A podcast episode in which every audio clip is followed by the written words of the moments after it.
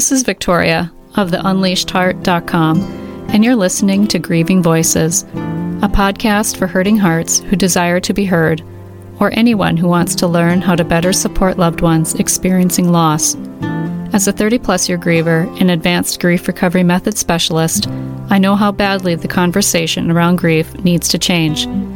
Through this podcast, I aim to educate grievers and non grievers alike, spread hope, and inspire compassion toward those hurting. Lastly, by providing my heart with ears and this platform, grievers have the opportunity to share their wisdom and stories of loss and resiliency.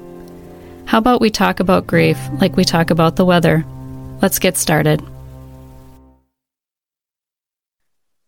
Welcome to Grieving Voices. Today, my guest is Katie Chonacas, and she will be speaking to us today about her experience uh, being raped an adolescent. Uh, Katie, welcome to the podcast. Thank you. Thank you so much for having me, Victoria. I appreciate you. Thank you for being here. Um, introduce yourself. Where are you from? How did you get to? Um, what made you to decide that you wanted to speak today? Sure. Um, so originally, my family's Greek. I'm from Michigan. I come from a big Greek family, and uh, you know, my little girl dreams and desires uh, was always to go to California and be involved in the entertainment industry on um, so many different platforms. And so now I'm bi-coastal. I live in Los Angeles and New York City.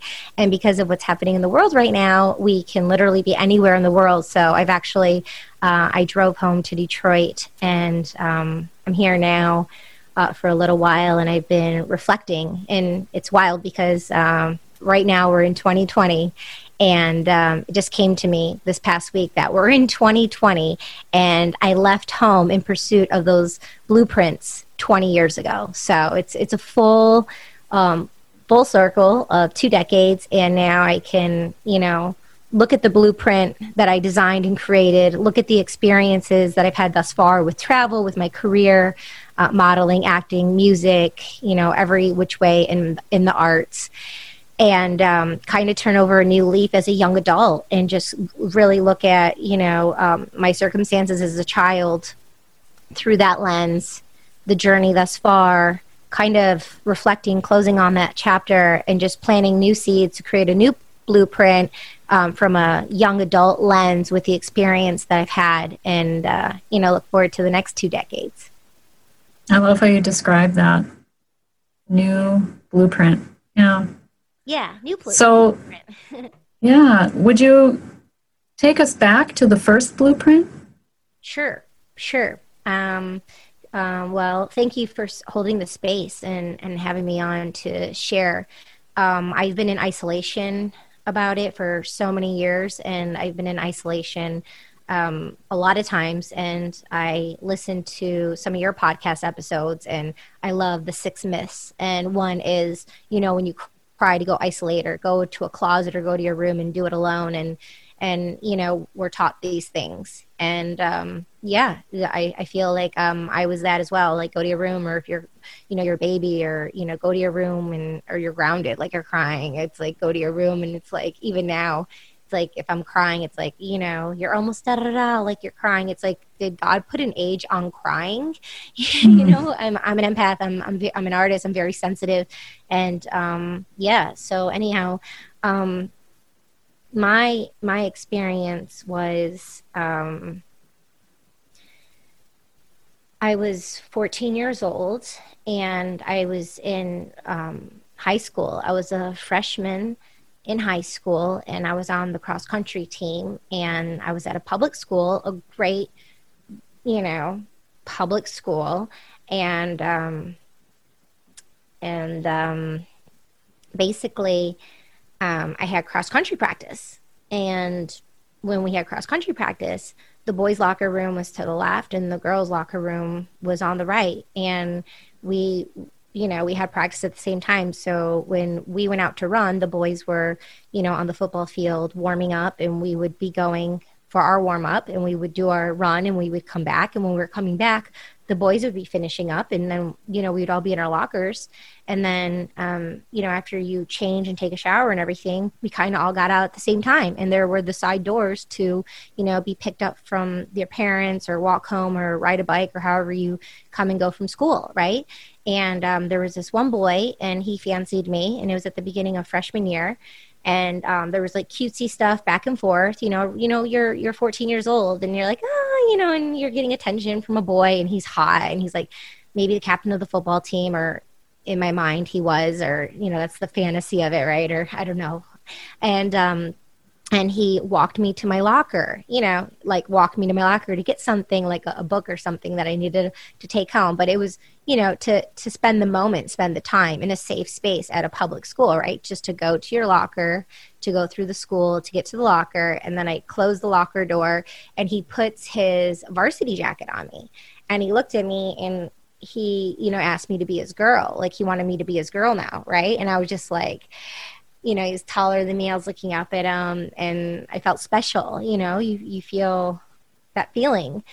And so we're walking back and um, the bathroom before you know, we passed all the trophies in the in the lunchroom to get back to the lockers. He pushed me into the girls' bathroom. He pushed me into the girls' bathroom, and like he just started like you know like kissing me and groping me, and I'm just like I'm like whoa, and I'm just kind of like um you know like kissing him and going with it, and I'm just like okay, and then like um it's like it happened so fast. It was just like a couple seconds, and then and then he's and then he like pushes me to um the handicap bathroom to the last stall, which was you know the biggest stall, which was the handicap bathroom, and um, um, sidebar. I feel like that's caused a lot of um, psychological, mental trauma on my mind that we can discuss later if we come come back around to it.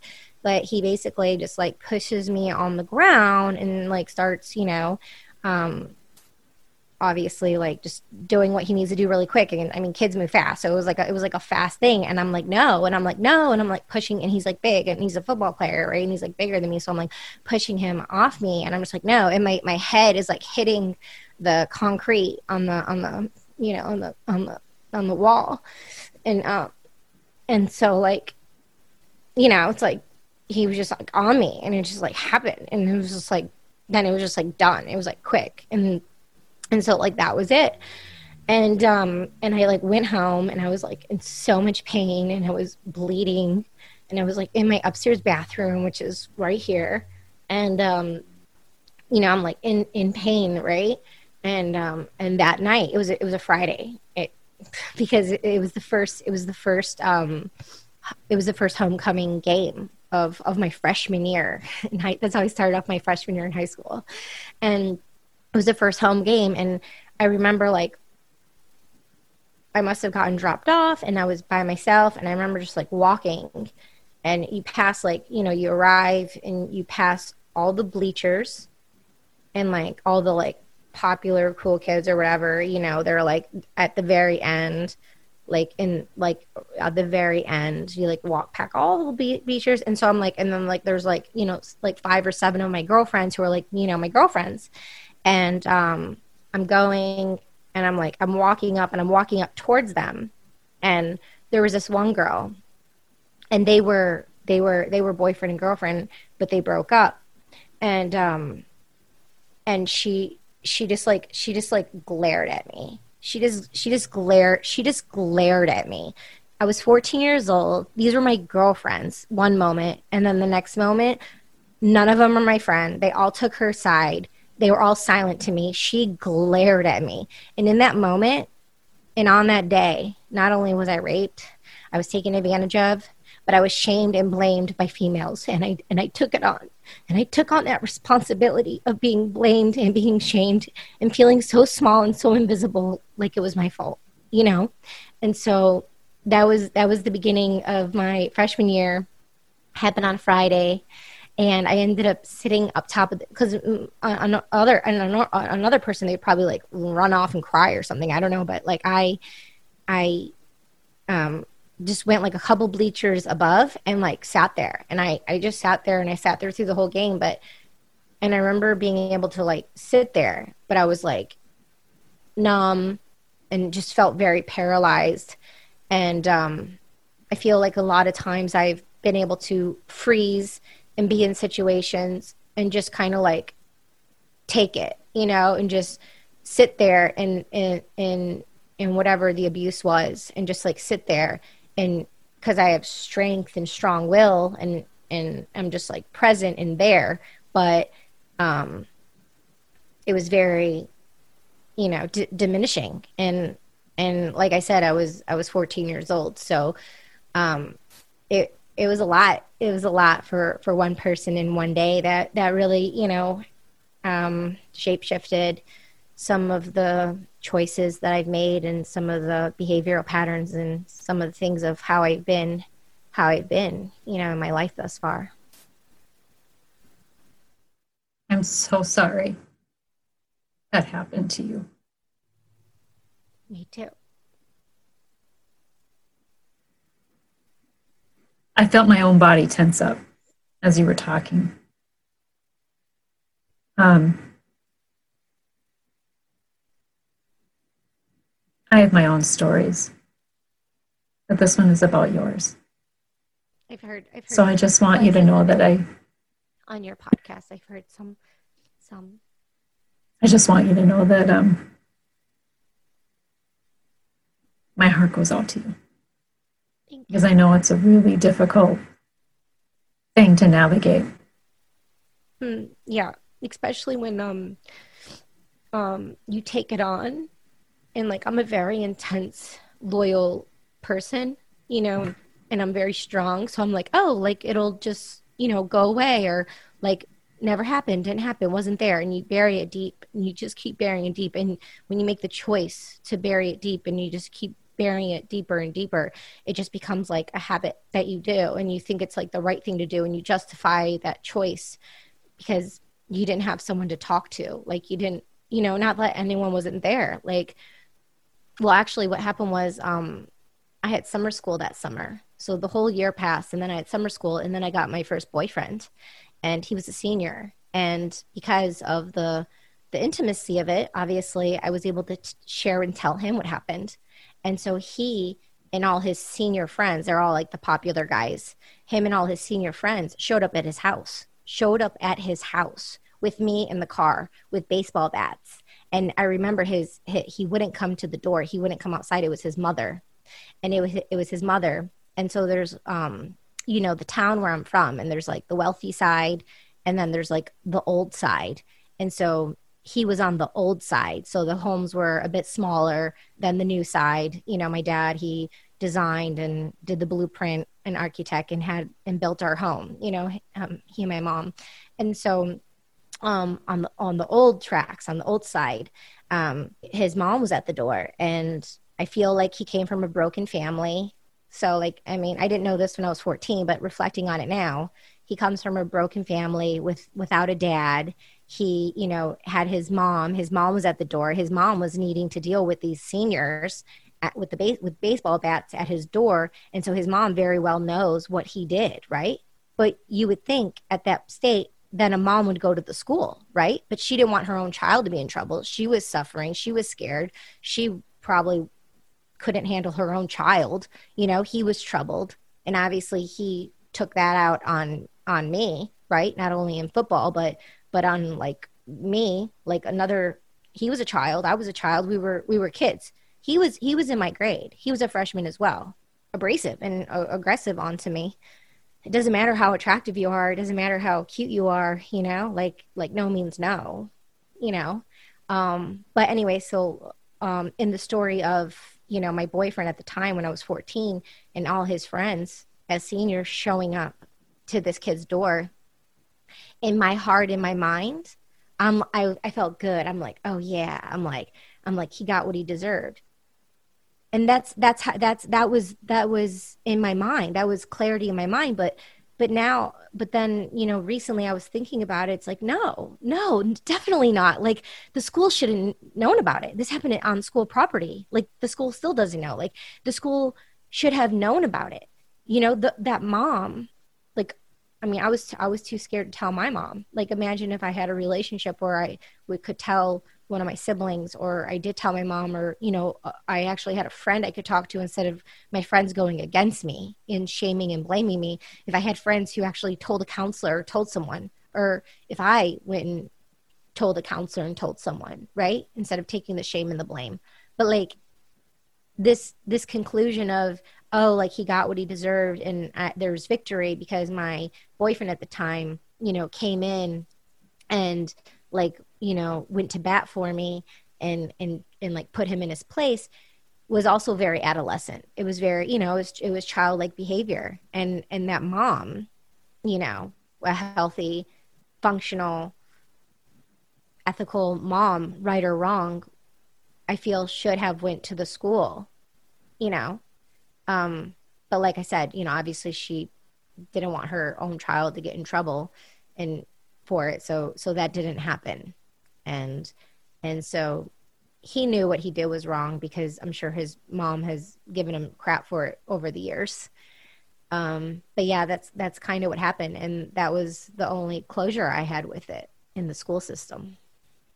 And that closure in air quotes closure is a story i think that repeats over and over in situations like these mm-hmm. when you feel like you, like you said, are paralyzed and don't know who to talk to, or you don't feel like you have someone you can talk to, or you take on the shame and the blame, right? And you try and rationalize, like, well, you know, I kissed him back, or, you know, I, whatever it is, right? It's just very easy to take on the shame and the blame.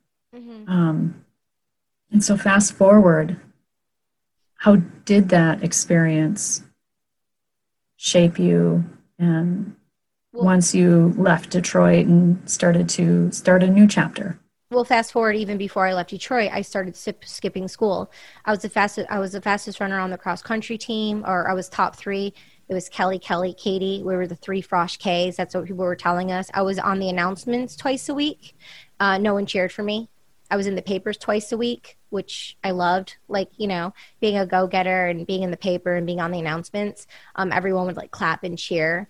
Um, but no one, no one would clap for me. I was so embarrassed when they said my name because I would do so well at the races and I was on cross country. And so after that year, after my freshman year, I ended up dropping out of cross country. I dropped, not only did I drop out of cross country and University of Michigan and all these like top 10 schools were looking at me for full scholarships. Um, I, um, you know, my dad was a cross country runner and he turned me on to cross country running. And we had like, we had this special bond and we do have a special bond. And I was born on his birthday and our birthdays are 11 11. And, um, but yeah, so like I, I dropped out of cross country. I started skipping school. Um, I became, you know, just like this, this person. I was just like, I had, um, disassociation from school. I like no interest whatsoever. I knew I'm like I'm an artist. I know what I want to do. I want to be an actor. I want to be in entertainment. So like I, I knew like my calling, and so I just I'm just like f these people, and I just like I turned I just like just like turned off school. I just decided just to like turn it off and just like go numb. Um, I would like act out. I would get sent out of of my class.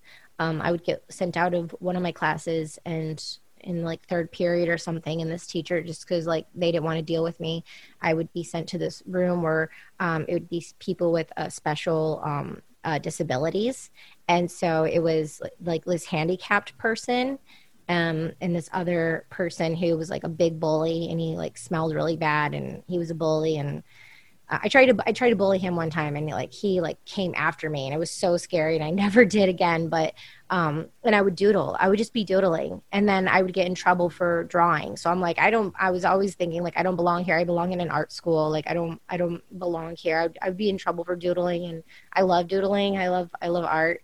Um so and then and then I actually it was it was so bad that um you know my social life at school that um, I ended up leaving that school and transferring to another school um, in Livonia, and um, and I and it, it's funny that you say how the cycle repeats itself because it's like the exact same thing happened in a different way. the exact same thing. And did you have support in that time too? Or did you did what? No. No. But this time I was a senior. There were two boys who asked me to prom and I should have went with this one boy. I should have should have went with this one boy, but I went with this this other guy. And um wow. It's like so sorry, Katie. Yeah.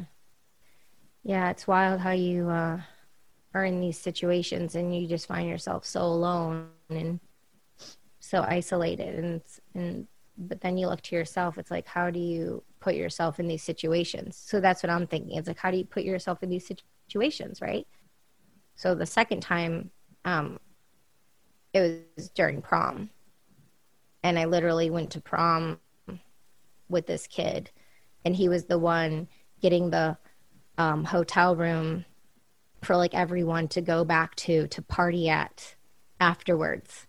And so he literally during prom had us leave prom to go to, to this hotel room so it would be all set up so when everyone came afterwards. And so i didn't want to leave. I wanted to stay with the kids you know? They're all like the popular kids or whatever and i wanted obviously i was completely insecure and i wanted to you know stay and, and have a good time and he had us leave and he got lit- literally the hotel room ready with the keg too in the bathtub full of ice and and took advantage of me completely and just like put himself on me and pressured me into having sex with him and it was just like so quick again like you know when you're 17 or whatever or 16 i was 16 it's just just like i don't know 6 17 yeah no it's yeah 17 i think um I, I was always um I was always like a late starter. I, I started I started my period late. Um, um, I was I, I start everyone could drive and I I, I couldn't drive because my birthday is in November. So I like I graduated when I was 17. You know, so like everyone else was 18, but I was 17. So maybe I was 13 actually when I was a freshman and that happened. Maybe I was maybe I wasn't 14, maybe I was 13 because when I got a boyfriend I was 14. So I think I was 13 actually when it when it happened because I was I was thinking I was 13 um, in my freshman year when it happened because it was the beginning of freshman year. Um, so yeah, so when I was a senior, um, and it just like happened and it was like done. I just felt like he was like done with me, and like everyone showed up at the the hotel room, and like everyone knew, everyone knew, and it was like again shame, blame, and it was just like felt like you know, yeah. So that's that's kind of like that's that that's what that's what my high school experience was like, you know, and I don't want to blame anyone or myself, but I definitely took on a lot of shame. And now, as you know, as a young adult, I just look at look at it like if I were to talk to a friend, which I do, and I'm there and I'm supportive and positive for everyone else. I just hold space for myself just to be positive for myself and say, hey, like, you know, you're a good kid, you're a smart kid, like, you, you come from a good family and everyone has their stuff, you know, but there wasn't drinking in my house, there wasn't drugs, there wasn't infidelity in my home. You know, but but you know, like I have three siblings come from a big Greek family and you know, you go to school and it's a whole different story at, at school, you know? Yeah, there's ways to, you know, that's why community is so important building communities and and having open communication and practicing open communication and no matter what it is to be able to you know hold space and let people know like i won't judge you i don't blame you i don't shame you and you know all these things i've learned and i've practiced along the way and you know, I, I practice them with others and I practice with myself. And I just come to realize that it's important to, to do those things and to, to keep doing those things. Did you I mean, obviously, you didn't feel like you could talk to your parents. Yeah. Yeah. Definitely. Despite having good role models and good examples and good family life, um, where do you think that disconnect was? Where you couldn't talk to them? Or, I was just going to say, I think when when we take on that shame and blame, I think that's a lot of what keeps us silent. Right? Yeah, I mean that that shame and blame definitely kept me silent and definitely kept me restricted, but um you know, every family does have their issues and and based on, you know, how my mom was raised and her circumstances, um she hasn't been a person I could go to and tell things and um, she, I don't think she had the the mental bandwidth to uh, deal with it, and I thought probably I would get into trouble. But um, you know, like when I was younger, I'd always like talk to my mom.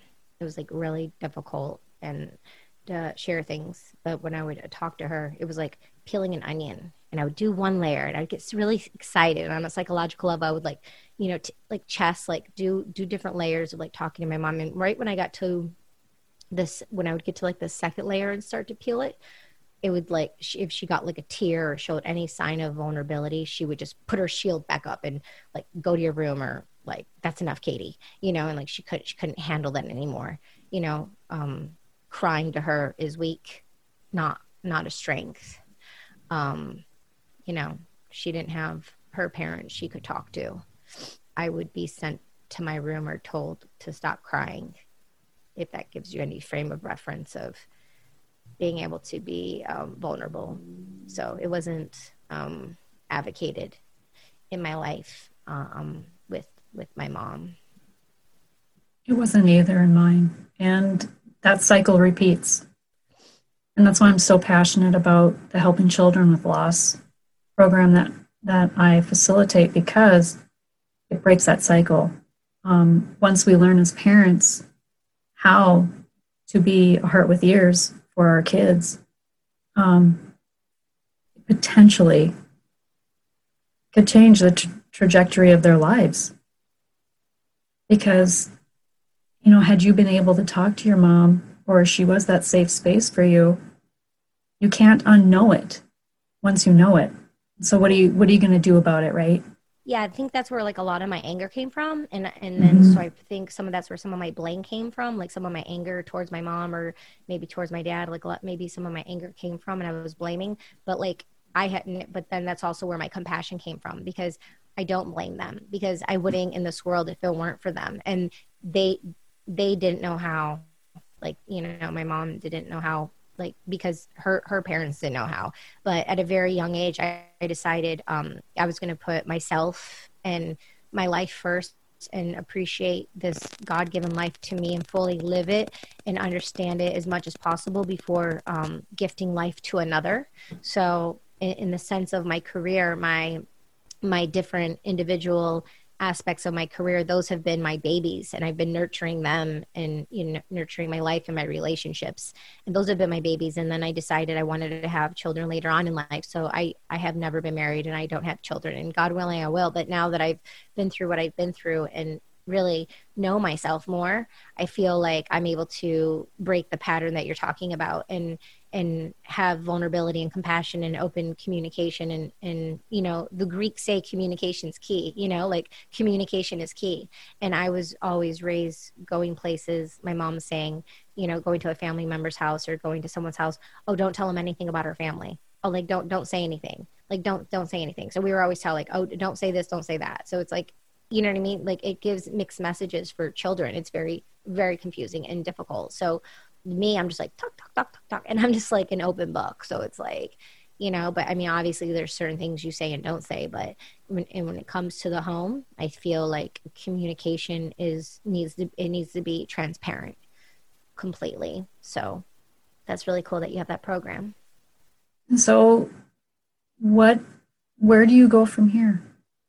well, you're the first person I've spoken to about this on a platform, and um, it mustered up a lot of courage within me to do so. So, I, where I go from here is keep taking these huge leaps and steps and speaking out loud um, you know, to be a ripple effect so other people could hear my story and learn from what I've been through and maybe identify with it.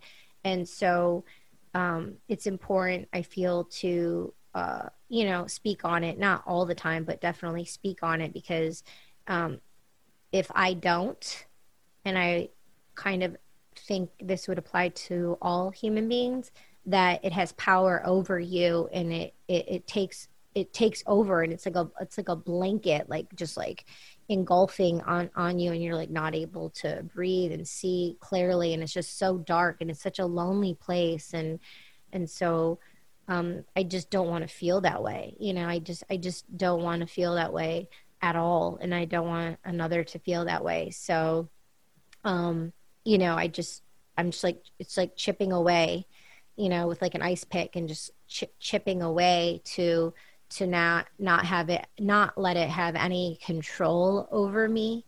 Um, and also another thing that i do is that i've done and that i do as a human being i take all of it and i apply it to my work. I put it into my actor. I put it into tv i put it into film. I put it into my drawings into my paintings. I put it into my poetry you know so i i take it and I apply it to art, you know, because that's what life is for me. Um, so, and I feel like, you know, those are healthy things that I can do with the circumstances that were given to me. And I don't want to justify or compare my circumstances my circumstances somebody else's because I know we all have different circumstances. So there's physical circumstances which is bloody and gory and you know, but then there's um, psychological, mental circumstances, you know, like a spiritual war, a psychological war, and, and mental health that is just as gory and bad as a physical and, and the blood that you see, you know. So mine's more of the invisible patterns and the invisible energies that you think you can't see, but you really can see and you definitely feel them. You know, energy is just energy emotion. So, um, breaking down old negative patterns and calling them out, identifying with them, and replacing them with nourishment and positive patterns. It's kind of it's a rewiring. It's a yes. rewiring of our brains. Yeah. Exactly. Exactly. Yeah. Yeah. So it's like we have 60 to 70,000 thoughts per day. 90% of those thoughts are the same thoughts, right? So what are we thinking about? And so, like, this one thing that we're speaking on is very, very deep rooted on so many ways. So, to be able to speak upon it and, you know, apply new language, new, new words, new, new things, um, I feel is ultimately the goal right? So when it when when it when you're in an ocean wave and they cycle and they circle back around and you hit that iceberg it's not as you know detrimental. Hopefully we can iron out and and keep forgiving and take responsibility and and hopefully it won't feel as bad or hurt as much. Those of you listening to this just energetically, I would just want you to send Katie some love because I know this was not easy for you. It wasn't even easy for me to hear, if I'm being honest, because there's a lot I haven't spoken of. But it just really honestly came to light this year. And so I'm still unpacking all of that. You give me courage. This is such a message, too, for parents to hear. Um, I have a 13 year old. Actually, she's going to be 14. She has a countdown going on when she's turning 14, and I'm terrified. Mm-hmm, mm-hmm. Yeah, my um, niece, she's 12. And so I want to like, same, right? But it's like, um, also I want to be careful not to hold that worry and that terrifying energy because I want to hold light and space and excitement for them, you know, to you know, to to not to not have that energy vibration be so low. Um, I want to be mindful of that but also I want to be like mindful of how I can approach her and, and mindful of how I can share with her in a healthy way um, certain things, you know, to be able to have that communication. And it, it's like with what's happened and, and being in the world, you would think one would know how to approach those kind of things, right? But when it's your child or a, a child, there, there, there's it's it's not easy to you know have that conversation. Well, and you resort to what you know and thank the Lord that I discovered grief recovery because, and Reiki, uh, because together they have definitely opened up my eyes and helped me to peel back the layers of myself and have made me a better parent. I'm, att- I'm attuned to level two. What level are you attuned to? Did you do the master to four? I'm ma- I'm master. Oh, cool. What number? Yeah, I'm not sure. Well, I'm a Reiki master, and I'm going to be doing my Karuna in a couple weeks. Karuna Holy Fire. Oh, I don't um, know what that um, but that's sounds yeah. interesting. Usui. I'm a Usui Holy Fire Reiki master. It's the Usui lineage. I know there's several different lineages. There's many lineages, but wow, neat. First time I've heard of that. Yeah, and it's it's changed my perspective on energy for sure. Um, really opened my eyes and it's been brought me a lot of healing actually too um, in conjunction with grief recovery um, great and so to circle back you know with what you shared today and with the audience. And it's just so important that we recognize that when something like this were to happen with our kids or with ourselves it, we resort to what we know. And I just want to say that there are new tools and there are tools out there and new knowledge that we can acquire to better serve um, ourselves and our children and our communities and things like that. And so I'm just so grateful that I found that. Um, what are some I'm tips great- that you found useful? The new resources. It's the, yeah, and the grief recovery method mm-hmm. itself to process um, because you can utilize that for the relationship to the person who abused you. You can utilize that for the relationship that you have to your body, to yourself, to your inner child. Uh, you can utilize the method to to money. Actually, your relationship with money. It's just very versatile, and um, I've applied it in many ways in my life. Uh, how yeah. did you find the program? Google. Oh, okay, okay. And did you? Is it in North um, Dakota that you did the program? No, it's actually online. Um, okay. You can find it online, the grief recovery method. It's online, but I got certified in the method in Austin, Texas. Okay. In Wonderful. March of last year. Yeah. I always, I will, I've always wanted to go to Austin, Texas. I haven't been there yet. I almost went a few times for South by South, South by Southwest, but um, cool. That's it's so great that you went through the program. That's why, why I felt like really uh, safe and um, trusting to speak with you on this topic because you've you know been in the program and you've you know how to hold space. And I just felt like it would be a really you know good safe space to be able to share. You know, for grieving voices. Thank you for that. Yeah. And that is my goal. That is my goal to be yeah. a heart with ears. So I, as I mentioned, you know, as we talked about, I discovered the grief recovery method and, and Reiki that's greatly helped me peel back the layers of my trauma and grief and all of that. And you mentioned that you've been basically channeling it into your art and what you experienced into your art and the work that you do.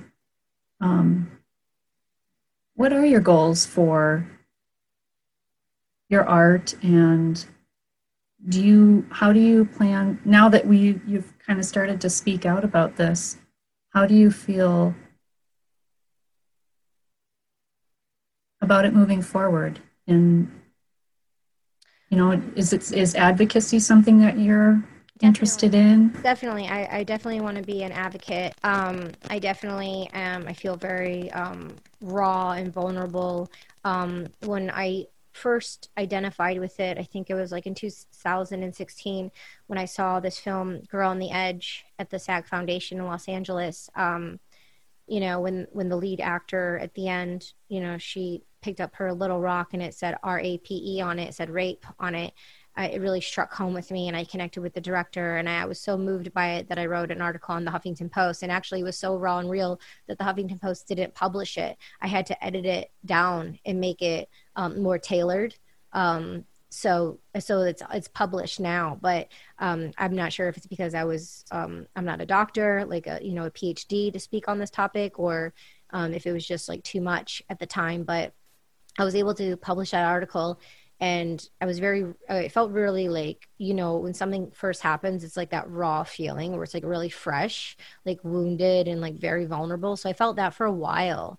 Um, and that was in it was in december i remember. And then and then i um, in may i went to lightning in a bottle and i was grieving with a healer during lightning in a bottle this week music festival. He had he did this like ocean thing where i put the person and the situation into an ocean bottle and it just got smaller and smaller and it kept going away. And i was just like it was a huge music festival with like you know 15000 people there so i was like rah rah and i was like screaming and crying and just like really letting it out and i felt like i did I felt like I did, and I did. I had like a big release about it. And then and then 2017 happened, 18, 19, I kind of went through life and things were still like, you know, kind of like confusing and foggy. Um, and then the Epstein documentary came out, and I was very I like wanted to see it, but I was um, hesitant to see it, and I was uh, had the resistance. But then it was during um, it was like right when 2020 during the lockdown, right when um, the riots were just happening, and literally I it was a Thursday, and I sat down, and I watched four all four episodes in a row, and afterwards i was just stone cold like buzzing and numb and I was up till like six, seven in the morning. I, I couldn't sleep. I was just up. And it's like all these pieces of of like all these years, it was all these pieces just like came together where I thought they like came together before, but now they came together and it was like it was the clearest they could ever be. It all came together and it was it was like mapped out and I and I just watched my choices from being 14 up until now in my life of all the choices that I made with with um, with males and male partners and um, and circumstances and situations and invitations. And and I when the whole Me Too movement came out a few years ago but like I was I was like I I was I was noticing the way I didn't talk to anyone about it but I was noticing the way I was reacting to it inside. I was very like judgmental. I was very like I was there was there was a voice in there. It's like I want to share. There was a voice in there where I wanted to post something or I want to do a hashtag of Me Too. But then, but then the next thought was like, oh, those those girls just want attention, or um, someone's just gonna think they want attention, or or I'm I don't want to be a part of this because that's like, oh, I'm like one of the herd or one of the sheep, and I'm so I'm like I'm judging them. I'm judging me like and and being a part of that i'm i'm judging so i'm doing a lot of judging here and me too things happening. It just it just keeps happening. It just keeps going on. It just it just and it keeps cycling back up. And and i and i continue to stay silent. I continue to judge. I continue to you know um, say something to myself about it and not to anyone else but but bury it deep down. And so i'm like because i disassociate. I'm like oh that's not me. Like i justified. Oh that's not me. That that that that's them. That's not me. Right? That was the justification for it. And then i saw this epstein documentary and I watched it.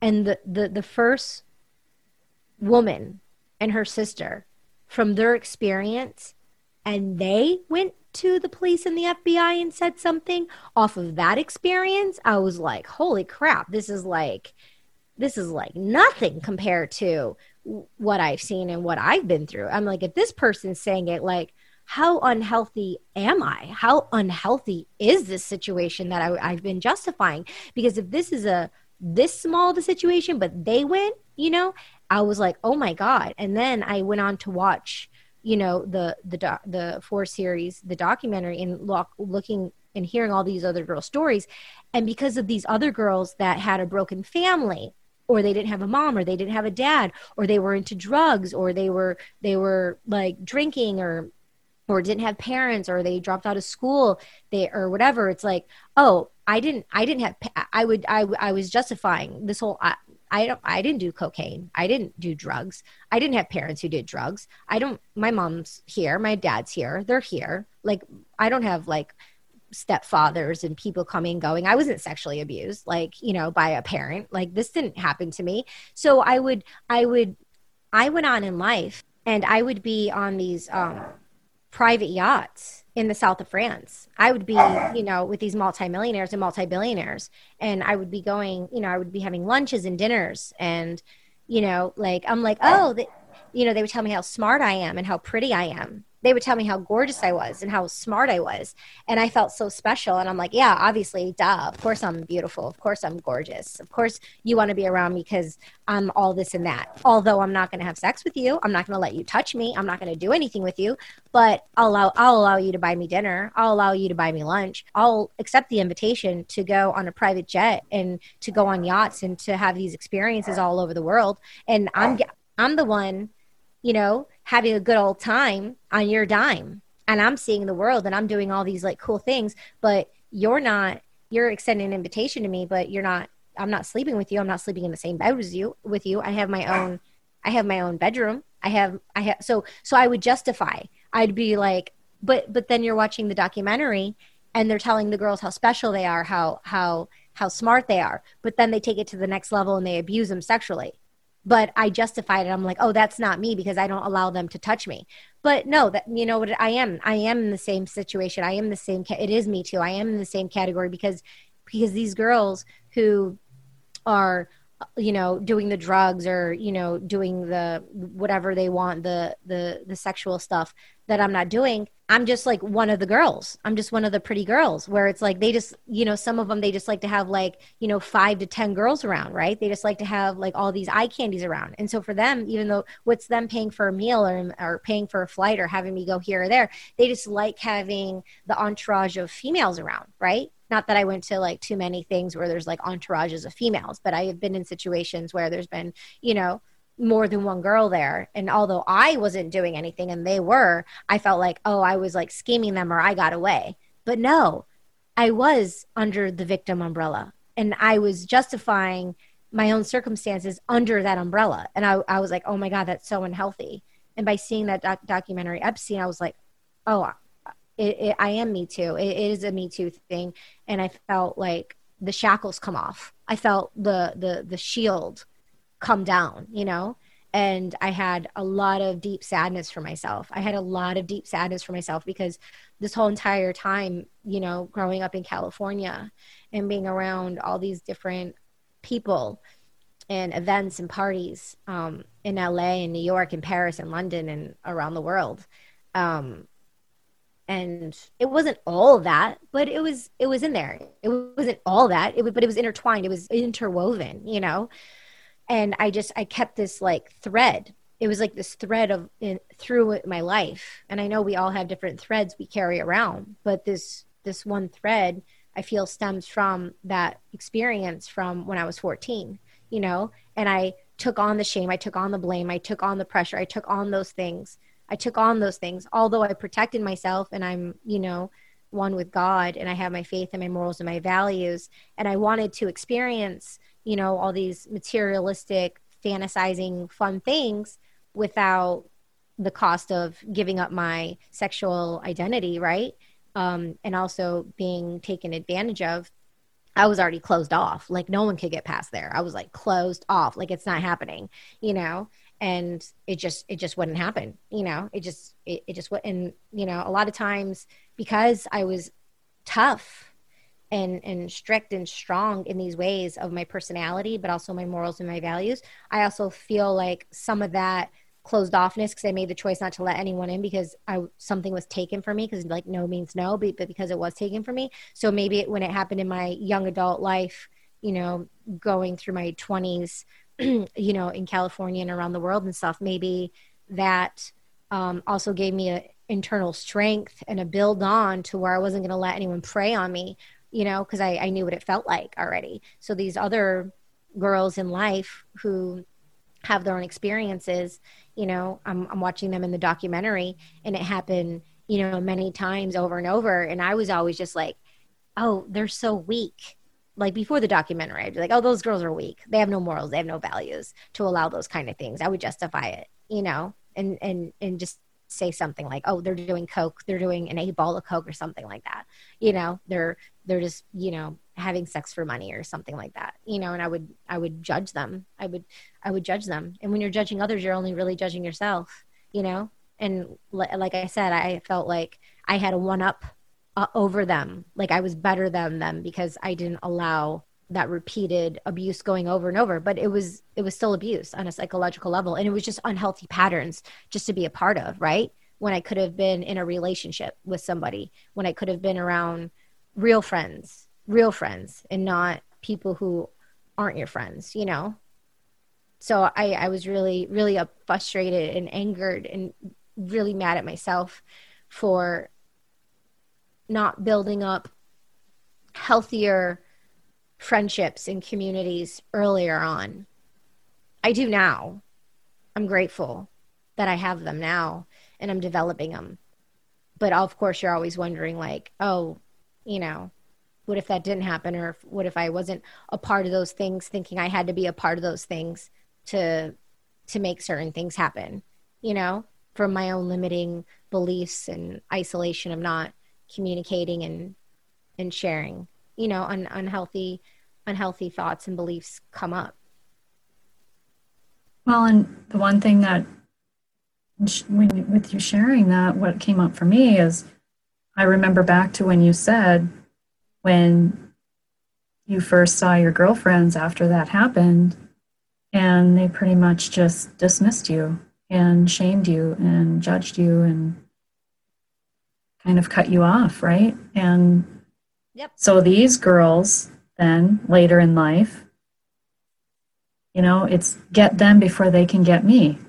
Well, also um, growing up, um, you know, my mom, she really did coax us with um, like how beautiful we were you know how she was very nurturing with like taking care of our hygiene and using lotions and and taking care of our, our bodily temples and so i always grew up knowing I was beautiful, you know, like, and my sister was gorgeous too, and she is. And so I went to school thinking like every, I was complimenting all these girls, and I, I, was like, oh, you're so gorgeous, you're so pretty, like, I love your hair, I love your eyes. And I would always be very complimentary of what like someone was wearing or how they looked or something like that just because it's like in my friendly nature personality but i thought everyone was beautiful like like the back like like your hand like you know you have a front and a back like i just thought everyone was gorgeous. Like that's how i was trained. That's how i was i was taught growing up. And so a lot of times um girls they're so insecure and with my like voice and my bold personality they would I, I guess I, I, they, I would make them feel small or insecure because they would shy away from me, or maybe they thought like I was being fake about it, or maybe they didn't think I was being authentic, right? And so sometimes I had girlfriends but then as soon as they got a boyfriend, they would stop being my friend. And I remember some of my teachers, this one teacher, when I was um, a freshman in college, I ended up getting a full scholarship for cross country running. um, but when I stopped running and then came back to it, it was like the comeback queen. But that's that's another story if you want to hear about it. But I ended up getting back into running um, because of my dad, and I went for it. And I remember one of my teachers, she sat me down and she said listen like you're you're so beautiful. You're like you're so attractive.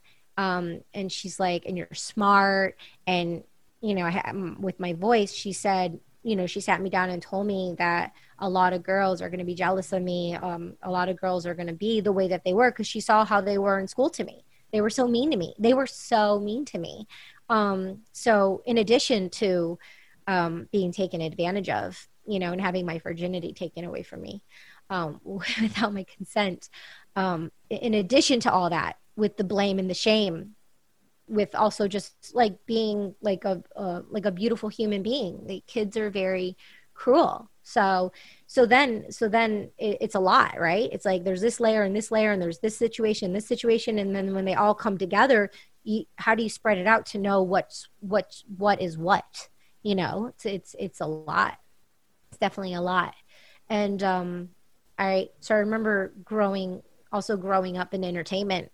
Um, one of my best friends, he's so cool, um, Jay Logan Horn. Um, he took me to his friend's birthday dinner, and I knew about his one friend, and I like I really like idolized her and I admired her, and um, it was her birthday, and he brought me to dinner with her, and um, her name's Jessica Stam. She's gorgeous. She's from Canada, and she's a beautiful model.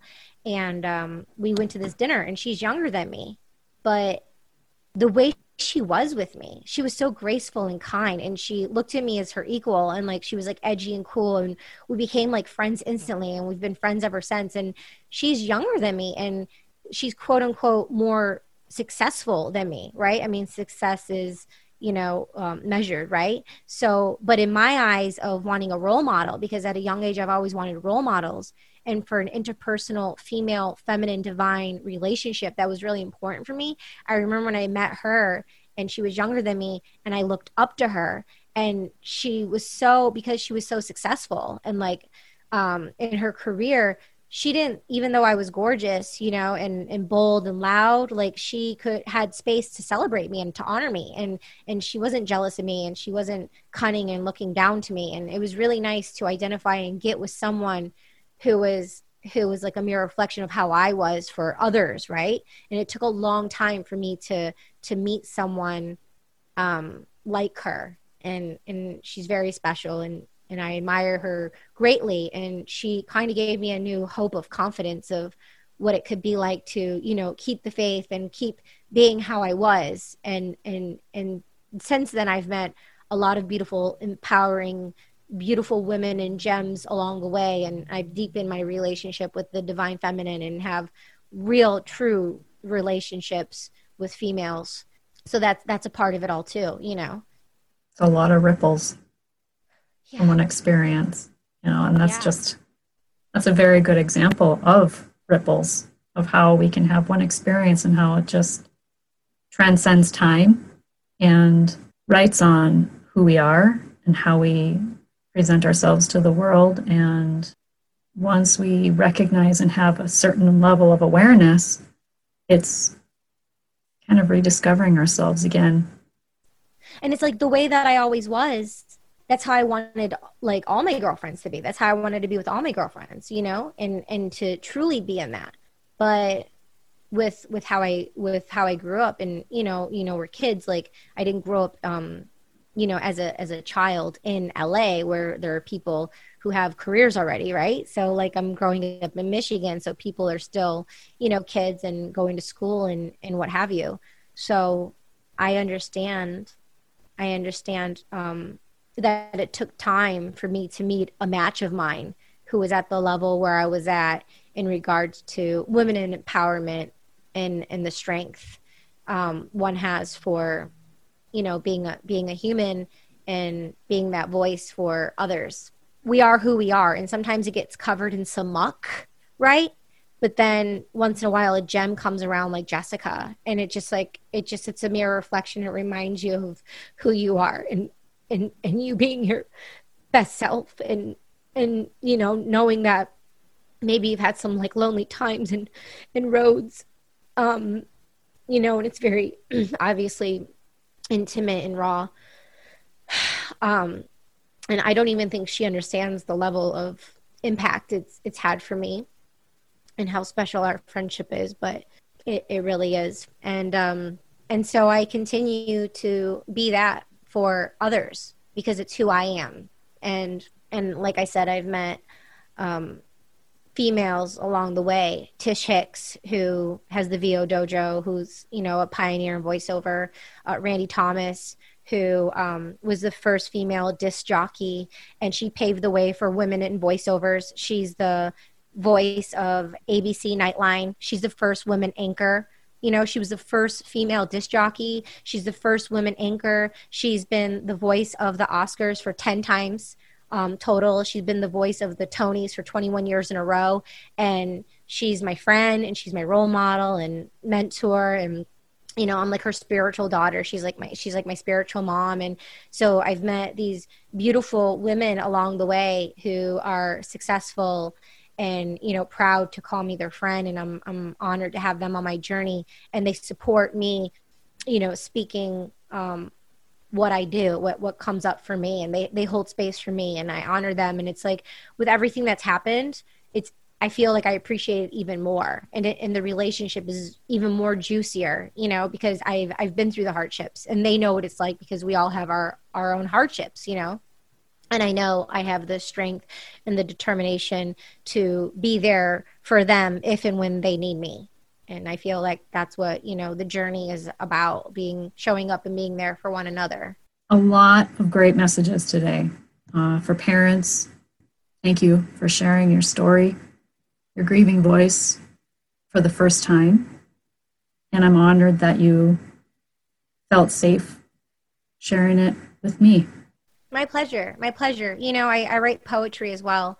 And um, I haven't even written about this in my poetry because it's so isolating and so scary that I've been even scared to write it down like even even in poetry so maybe in the near future you'll be able to read some of my poetry as i'm being more open about this and um, i make music under the sophisticated psychos and um, our, the music's really cool and so i put the emotion and things into music there hasn't been too many lyrics on this topic but it's food for thought in this moment that maybe there'll be songs in the future because I do spoken word poetry as well. Maybe I'll create a piece where you know I talk on this topic in a in a poetic kind of way to share and educate and be a ripple effect for others.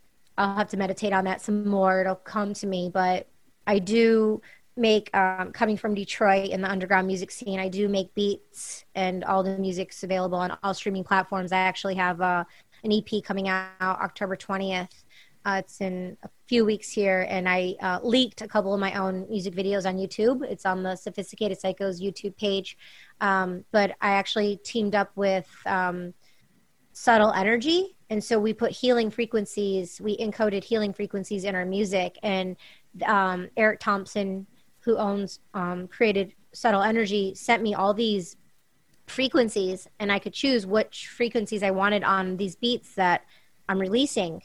Um, and what stuck to me immediately was 639 hertz. And 639 hertz fosters forgiveness forgiveness on a planetary level with what we're going through right now and for self and, and you know, for others and just to mend our relationships whatever kind of relationship we've had with all these kind of relationships that we're dealing with so um, i'll send it to you i would love for you to check it out and if your viewers want to check it out too um, I'm really proud. It's something new. I feel like I'm really turning um, new leaves right now.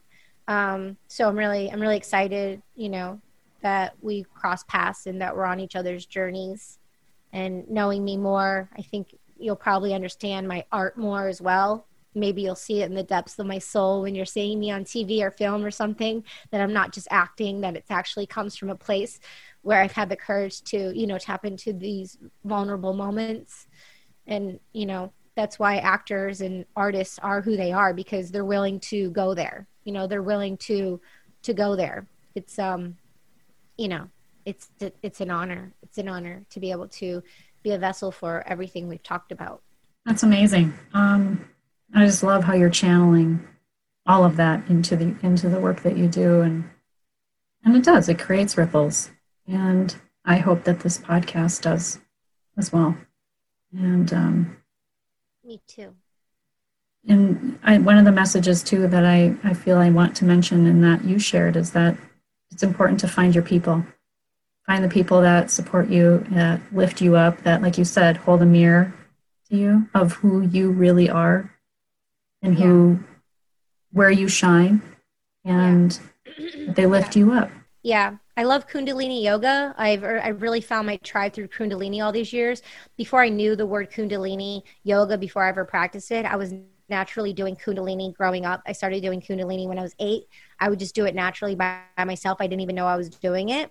Um, I what I was I was just practicing it, and so that's definitely in my tribe. Um, I do a lot of voiceovers, and I love voiceovers because you can be as big and loud and wacky as you want, and the, the wackier and the louder, the better, the more fun it is. Because in voiceovers, in acting, you don't want to be a bad actor and overact, but in voiceovers, they want you to go super big with the animation because they can always bring you down. But if you're going so small down like this, they don't know if they could bring you up. So it's really good to be bold and big. So I find through the VO community, I'm able to, you know, be in a booth and I'm able to do my work. And it's all about my choices, my intention, and how I sound more so to what I look like. And I feel like I've done a lot of on screen acting and I like to put it on the back seat for a while and I was doing other things. Um, and now I'm I'm going to get back on screen again. But when I took the time out, uh, part of the psychological journey of taking time out and and not being on camera and not being seen was a part of me hiding. And and I would just be hiding because I would feel judged by people right? Hiding the shame hiding the blame isolating. So I'd feel safe to be wild loud and crazy in a voiceover booth but not having people look at me because I'm gorgeous or judge me or treat me a certain way because of how I looked or something that I've been through. So I've been acting the whole entire time. I just kind of took a back seat from being on screen for a while, just from, you know, the pressures of of life and, and stuff we've talked about. But I've done a lot of soul searching and digging and things we've talked about. I created my own podcast. So um, if y'all want to check it out, it's called She's All Over the Place podcast. So um, I'm grateful to have the podcast and I'm grateful to, you know, have the space to take the space to to sort and figure this all out and then to share it. And yeah so um i just took new headshots. And so now i'm going to focus on getting back on uh, tv and film. So that's that's very exciting. Awesome. Come out from behind the microphone right? Yeah. And it makes sense to me that you would feel like we're made to feel small and to shush right? Made to shush for a long time. And so your time yeah. to shine.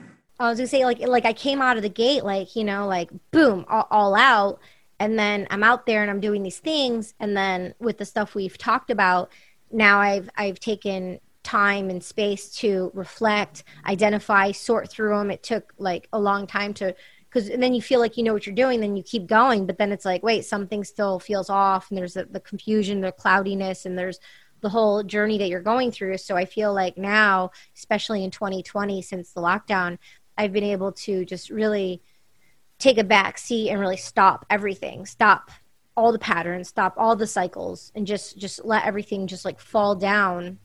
And when I think it's all down, because before, like I thought it was all down, and then I kept going, but but it, some stuff came out, but but it wasn't right. And so now I've been able to really stop and just when you want to like, okay, okay, keep going. No, be able to stop more, be able to stay still longer and, and, and more stuff has come up.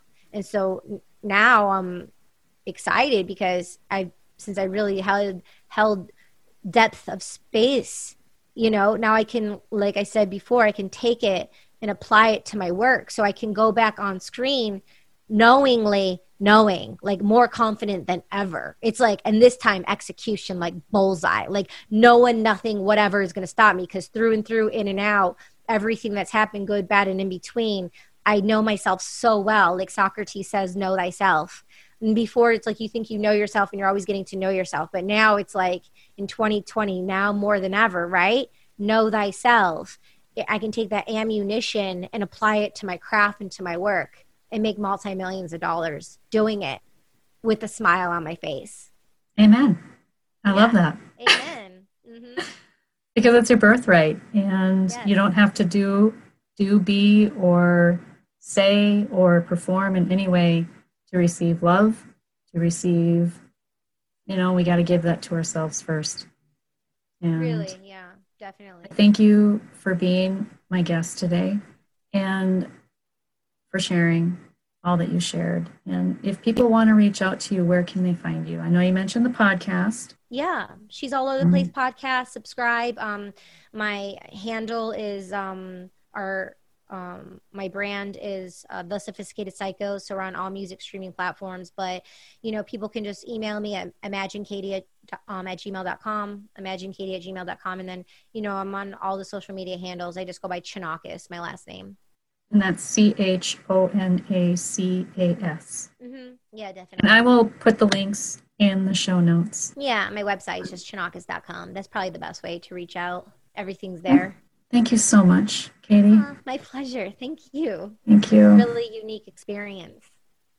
And I just, I love the name Grieving Voices. And I just, I really identified with it immediately. So it was a really good fit for us. I, I really appreciate you.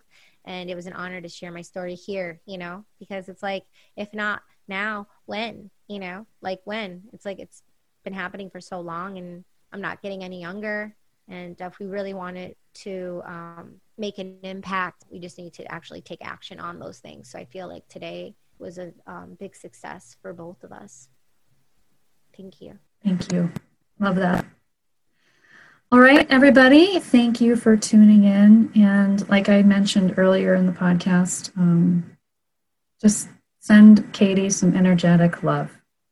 And my grieving voice, my grieving heart goes out to you. And um, this is not the end. I have no doubt we will be keeping in touch. Yay, definitely. Thank you all for listening. Um, until next time, take care and much love. From my heart to yours, thank you for listening. If you like this episode, please share it because sharing is caring. And until next time, give and share compassion by being a heart with ears. And if you're hurting, know that what you're feeling is normal and natural. Much love, my friend.